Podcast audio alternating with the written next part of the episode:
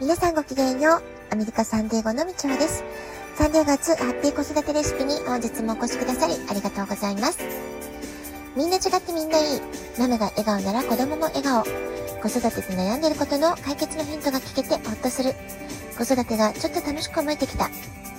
聞いてくださってるあなたが少しでもそんな気持ちになってくれたら嬉しいなと思いながら毎日配信をしております。今日はまたぐーんと気温が上がりました。え日中はね、29度となっています。一気に夏のような暑さが戻ってきているサンデーゴです。で昨日の夜はね、久しぶりに仲良しのお友達とインスタライブをしました。えー、前回ね、初めてやった時は、えー、ちょっと勝手がわからなくって、かなり緊張したりとか、えー、うまくね、話せなかったかなっていう反省点もたくさんあったんですけれども、昨日は2回目ということもあって、え前回よりはね、少し落ち着いて、え話をまとめることができたかな、まあ、そんな風に感じています。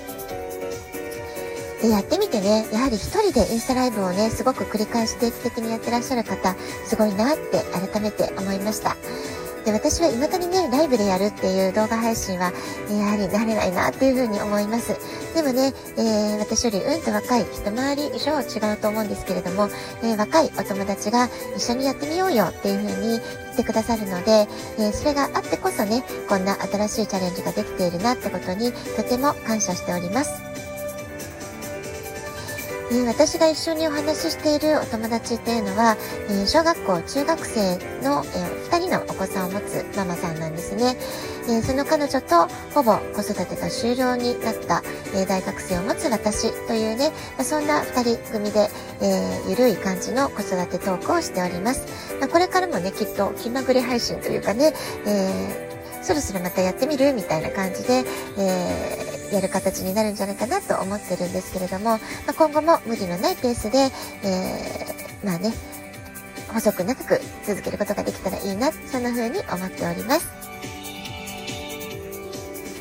で昨日インスタライブを一緒に行ったお友達、え、お二人のお子さんがいるって話しましたけれども、上の息子さんが中学生、そして野球をされてるんですね。それから下のお嬢さんが小学校4年生、ソフトボールをやっているっていうことでした。でそれでね、昨日は、えー、まあ、今、日本でも大注目となっているビッグボスこと新庄監督の話題から、えー、まあ、ビッグボスのね、えー、とてもポジティブな言葉から私たち子育てで応用できることたくさんあるんじゃないかなって、まあ、そういうね、トークをさせてもらいました。で、我が家はね、息子がほとんど野球との接点がないまま大きくなっていったんですよね。えー、記憶にあるのは小学校の頃、日本語補習校のある土曜日の放課後、えー、夕方ね、えー、日本人の野球が大好きなお父さんたちが、本当にボランティアっていうかね、え遊びの延長みたいな形で楽しく野球レッスンをしてくださってた時期があったんですね。本当にその草野球をちょっと楽しんだっていう、そこでね、え野球との関わりは終わってしまったんですけれども、で私自身はね、自分が子供の頃を振り返ってみると、スポーツというと野球がね、すごく大人気な時代だったんですよね。それから、えー、高校生になった頃、母校のね、高校が公立の進学校だったんですけれども、時々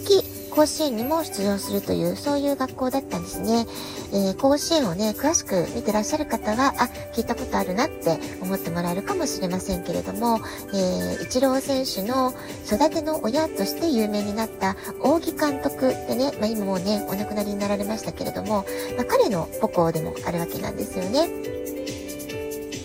え私がいる時から今もね、きっとその校風は変わってないと思いますけれども、文武両道の校風で野球部の活躍っていうのはね、当時その高校に在籍してる時にも、えー、憧れの存在だったかなっていうふうに思います。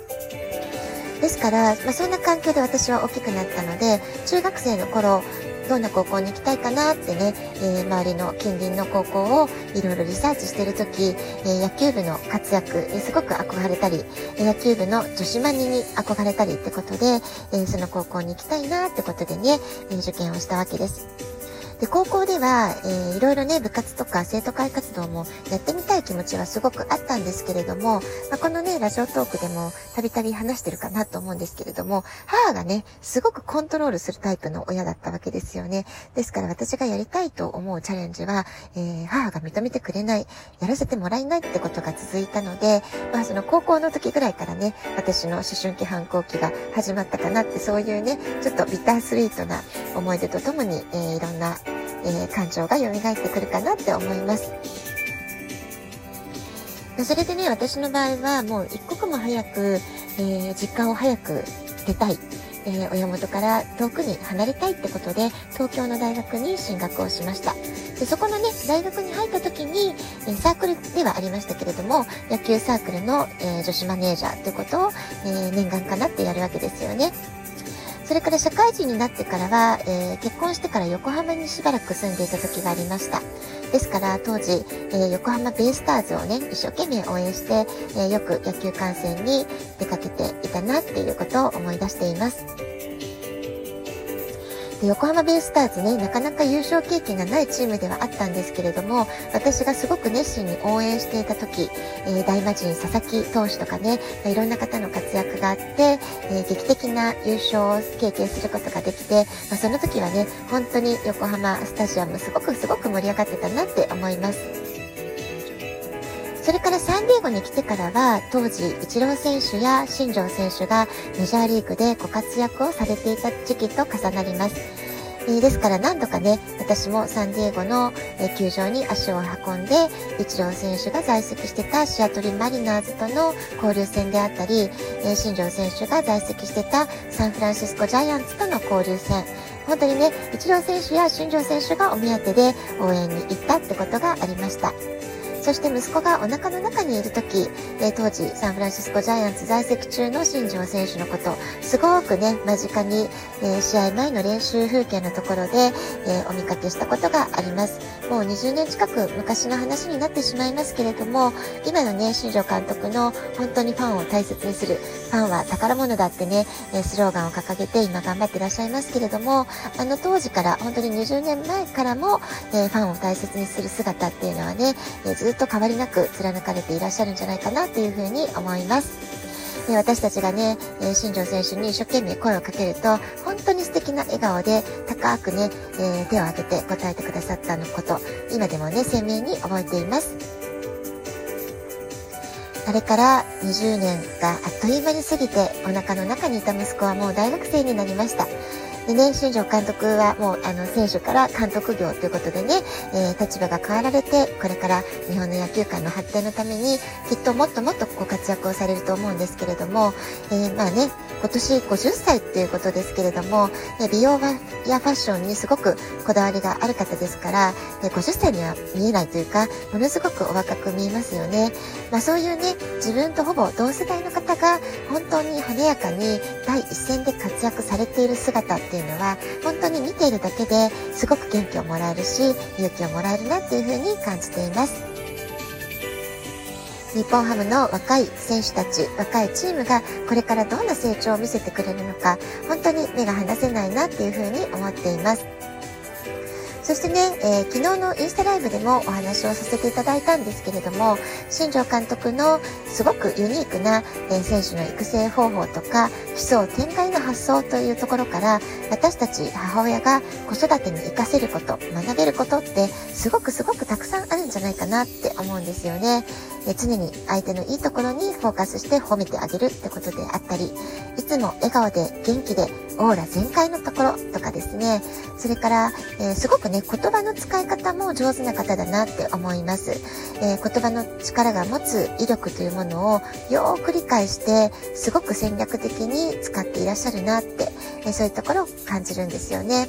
ですから私たちも新庄監督の、えー、毎日の動向をね、今私はね、海外に住んでいても、YouTube 動画、いろんな動画が出てますから、本当にね、テレビは全く見てないんですけれども、新庄監督のどんなことを言ってたかとか、インタビュー記事で、インタビューでどんなことをお話しされてたかとか、すごくね、フォローすることができているんですよね。ですからそこから私自身も個人的にすごくこう学ばせていただいていることとか、えー、これをちょっと取り入れてみようかなってね、いいアイディアをいただくことととかたくさんあるんですけれども、まあ、きっとね、子育てとか、えー、お仕事とか、いろんなところでね、活用できる、えー、パワフルな言葉とか、ユニークな、え人材育成法っていうところ、え学ぶとこたくさんあるんじゃないかなって思います。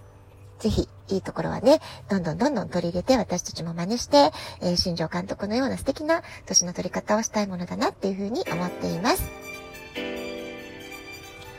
ラジオトークアプリインストールしておくとスマホからいつでも簡単に聞けます。あなたからのお便りお待ちしております。では、今日はこの辺で今日も素敵な一日をお過ごしください。ごきげんよう、みちおでした。さようなら。